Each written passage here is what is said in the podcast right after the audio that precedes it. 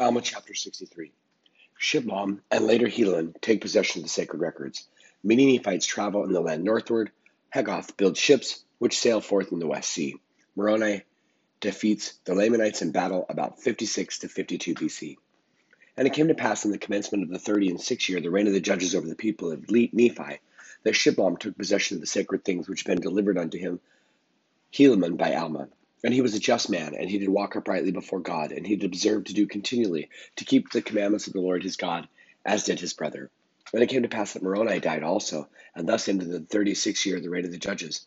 And it came to pass that in the thirty and seventh year of the reign of the judges, there was a large company of men, even to the amount of five thousand four hundred men, and their wives and their children, who departed out of the land of Zarahemla, and into the land which was northward. And it came to pass that Hagoth, he being an exceedingly curious man, therefore he went forth and built him an exceedingly large ship on the borders of the land bountiful by the land desolation, and launched it forth into the west sea by the narrow neck which led into the land northward. And behold, there were many of the Nephites who did enter therein, and did sail with much provisions, and also with many women and children. And they took their course northward, and thus into the thirtieth and seventh year. And in the 38th year, this man built other ships, and the first ship did also return, and many more people did enter into it. And they also took much provisions, and set out again into the land northward.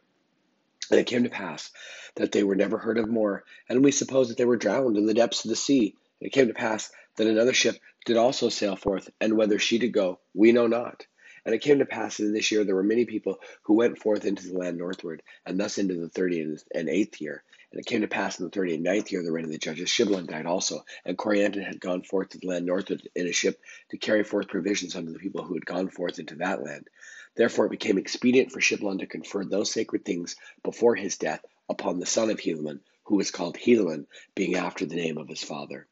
Now behold, all those engravings which were in the possession of Helaman were written and sent forth among the children of men throughout all the land, save it were those parts which had been commanded by Alma should not go forth. Nevertheless, these things were to be kept sacred and handed down from one generation to another. Therefore, in this year they had been conferred upon Helaman before the death of Shiblon.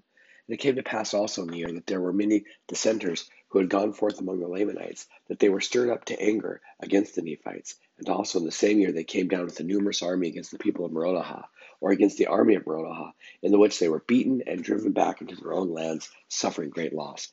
And thus in the thirty and ninth year of the reign of the judges of the people of Nephi. And thus into the account of Alma and Helaman his son, and also Shiblon, who was his son.